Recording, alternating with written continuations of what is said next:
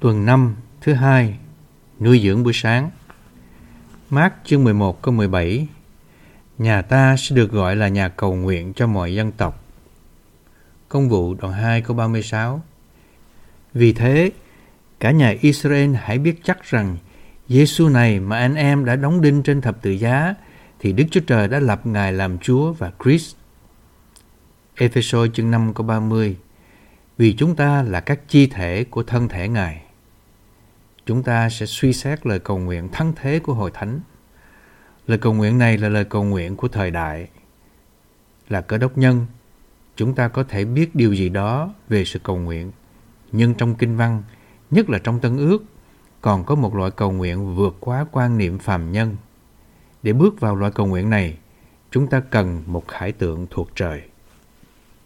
Phần đọc hôm nay Thứ nhất, sự thăng thiên của Chris hàm ý rằng công tác cứu chuộc của Chúa thì hoàn toàn trọn vẹn. Sau khi Chúa thăng thiên đến các tầng trời, Ngài đã ngồi bên phải Đức Chúa Trời. Khi một người ngồi, nghĩa là mọi điều người ấy phải làm đều đã được hoàn thành và hoàn tất. Chúa đã hoàn tất mọi sự liên quan đến công tác cứu chuộc một cách đầy đủ.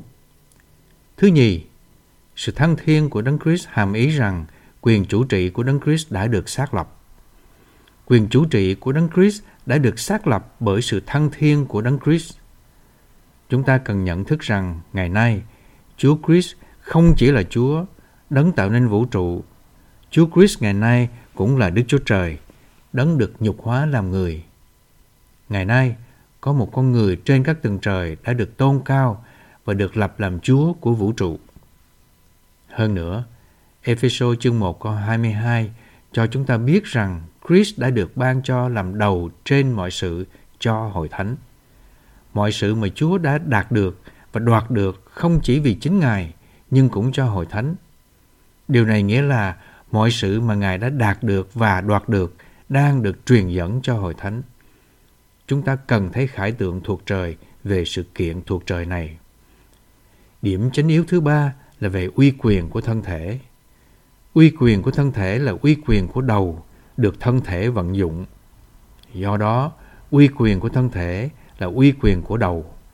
Dù thân thể có uy quyền này, nhưng uy quyền này không chỉ khách quan mà còn rất chủ quan. Điều này nghĩa là uy quyền này phải được thân thể đảm nhận và vận dụng. Đảm nhận một điều là đặt điều đó trên chính mình là hội thánh, tức thân thể Đấng Christ. Chúng ta cần đảm nhận uy quyền của Đấng Christ. Sau khi phục sinh, Chúa nói với các môn đồ rằng mọi uy quyền trên trời và dưới đất đều đã giao cho Ngài.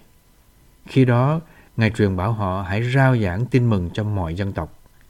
Chúa nói, mọi uy quyền trên trời và dưới đất đã giao cho ta. Vậy, hãy đi môn đồ hóa mọi dân tộc. Sau khi nhận được mọi uy quyền, Chúa ra lệnh cho chúng ta đi cùng với uy quyền này và rao giảng phúc âm. Chúa cũng nói rõ với chúng ta rằng Ngài đã ban uy quyền cho chúng ta để đắc thắng quyền năng của kẻ thù. Kẻ thù có quyền năng, nhưng thân thể có uy quyền. Uy quyền mạnh hơn quyền năng nhiều. Là đầu, Đấng Christ có uy quyền và là thân thể của Ngài. Đương nhiên, chúng ta cũng có uy quyền này. Điểm chính yếu thứ tư là lời cầu nguyện của Hội Thánh với tư cách là thân thể Đấng Christ. Loại cầu nguyện này không phải là lời cầu nguyện của những tín đồ cá thể, nhưng là lời cầu nguyện của Hội Thánh là thân thể Đấng Christ. Đây là lời cầu nguyện dựa trên sự kiện chúng ta có vị trí và uy quyền của Đấng Christ. Trong loại cầu nguyện này, chúng ta không nài xin Chúa làm một điều gì đó cho mình. Thay vào đó, chúng ta tuyên nhận điều Chúa đã đạt được và đoạt được. Tuy nhiên, để cầu nguyện theo cách này, chúng ta phải có nhận thức nào đó về những điều Chúa đã đạt được và đoạt được. Đấng Christ đã đạt được quyền chủ trị và quyền làm đầu. Ngài là Chúa, là đầu trên mọi sự. Quyền chủ trị và quyền làm đầu là những phương diện quan trọng nhất trong những điều Chúa đã đạt được.